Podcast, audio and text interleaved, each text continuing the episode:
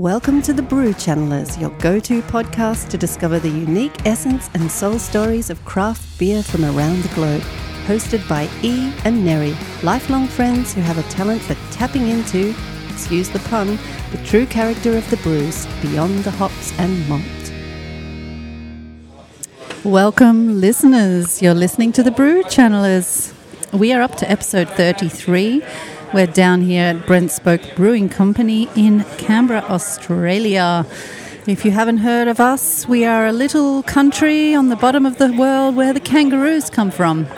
And on this particular afternoon, where it's 30 something degrees, Neri and I are channeling through a brew called Cluster 12. And although it's um, uh, probably a cousin of the Cluster 8.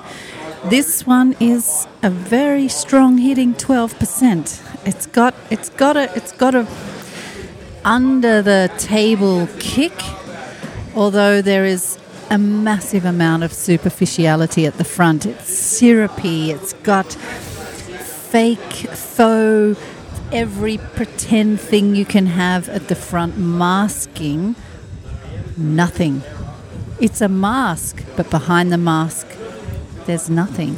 This is all about pretense. It's all about show. It's all about what can I tell the world that I am just to hide that I'm actually nothing.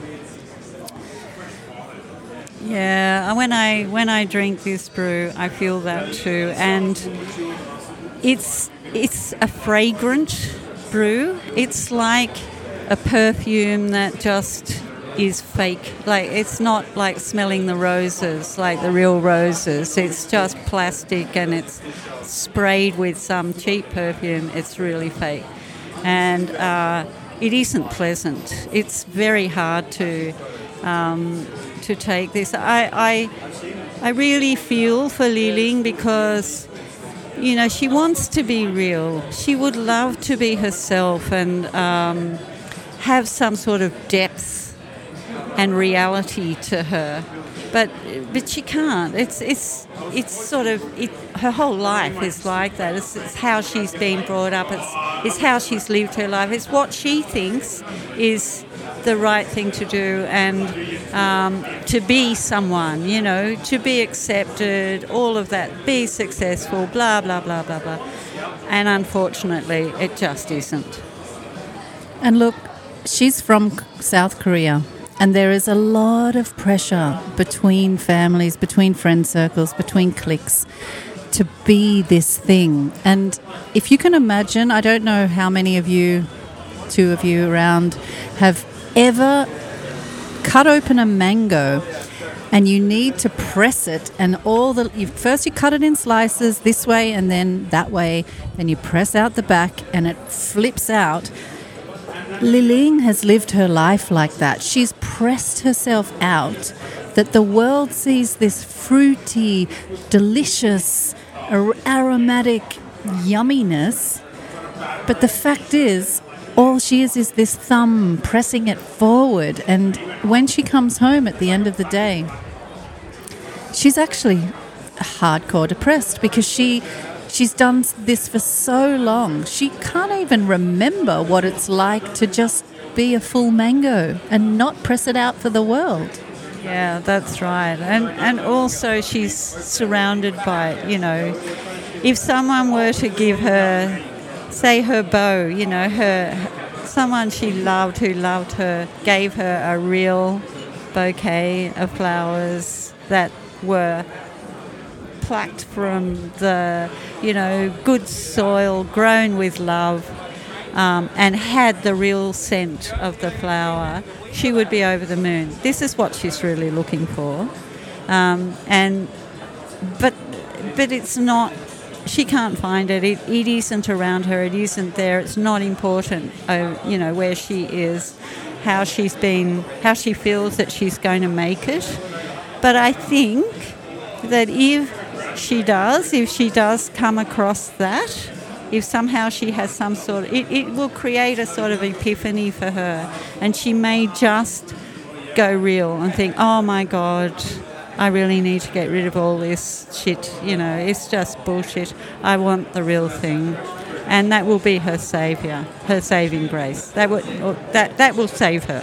So um, I'm already can't think of my words. It's twelve percent, and it's twelve percent to hide all of this other stuff. It's so strong. They're, they're, they're trying to get it down your mouth just for being a strong brew at 12%, but really, it's, it's I, I don't want it down my mouth. I've had enough of it down my mouth now. I don't want any more. And it has no follow up. And sadly, that's the case. And look, we hope that Li-ling doesn't have to hit rock bottom to have this epiphany, to have this realization. I'm hoping that she just stumbles across somebody at the marketplace and has one of these, you know, kismet moments where it all happens without her actually, you know, ending up in the psych ward on suicide watch, which is potentially where this could end up if it keeps going down. I mean, what happens to a manga when you keep pushing it outward and outward and outward and outward and outward? It comes back on itself and it probably collapses like a star. So you don't want to go there. So let's just hope for Li-ling that. This is a really heavy, heavy scene. A heavy brew and a heavy scene. Only dare do it if you if you want to be pressed and you're not impressed. Pressed and not impressed.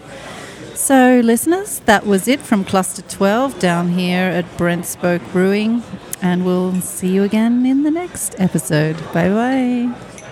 You've been listening to The Brew Channelers, your go to podcast to discover the unique essence and soul stories of craft beer from around the globe. Because this podcast isn't released on a set schedule, please subscribe to ensure you're notified when new episodes come out, and follow us on Facebook at The Brew Channelers. If you want us to channel your brew, please send us a message via our Facebook page at The Brew Channelers. Thanks for listening. Till next time, bye-bye. Bye.